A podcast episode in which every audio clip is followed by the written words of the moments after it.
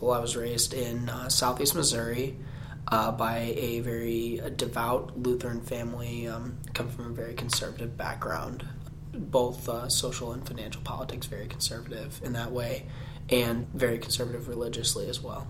Whenever I came to Valpo, the first thing I noticed was a presence of liberal Christianity that I had never really been exposed to outside of the way that my church back home referred to it, which was generally in a negative and very dismissive light.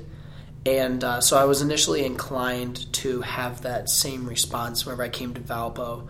Um, however, the positions became much harder to maintain after a while. Some of my friends who eventually became my fraternity brothers um, had a huge impact.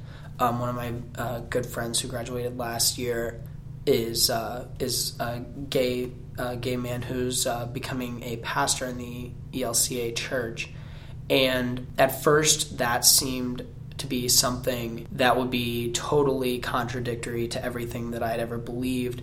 And I think through his example and through the example of uh, people like him, in whom I saw very admirable qualities despite their sexuality, was a big thing that that changed over the course of my freshman year, especially. The most significant butting of heads that I've ever experienced was actually my freshman year, whenever I still held very strongly to conservative Lutheranism, sort of.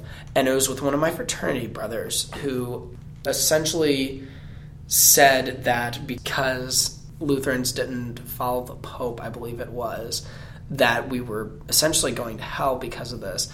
And um, it actually nearly came to blows. And that actually, that, that butting of heads actually served as a huge turning point for me because it made me become more disenchanted with the idea of organized religion because I realized, you know, like what it makes people do and makes what it makes people want to do to each other even more. And um, you know that that sort of feeling myself moved to fury by that by that situation into which I felt I was unfairly put just really left a lasting impression on me.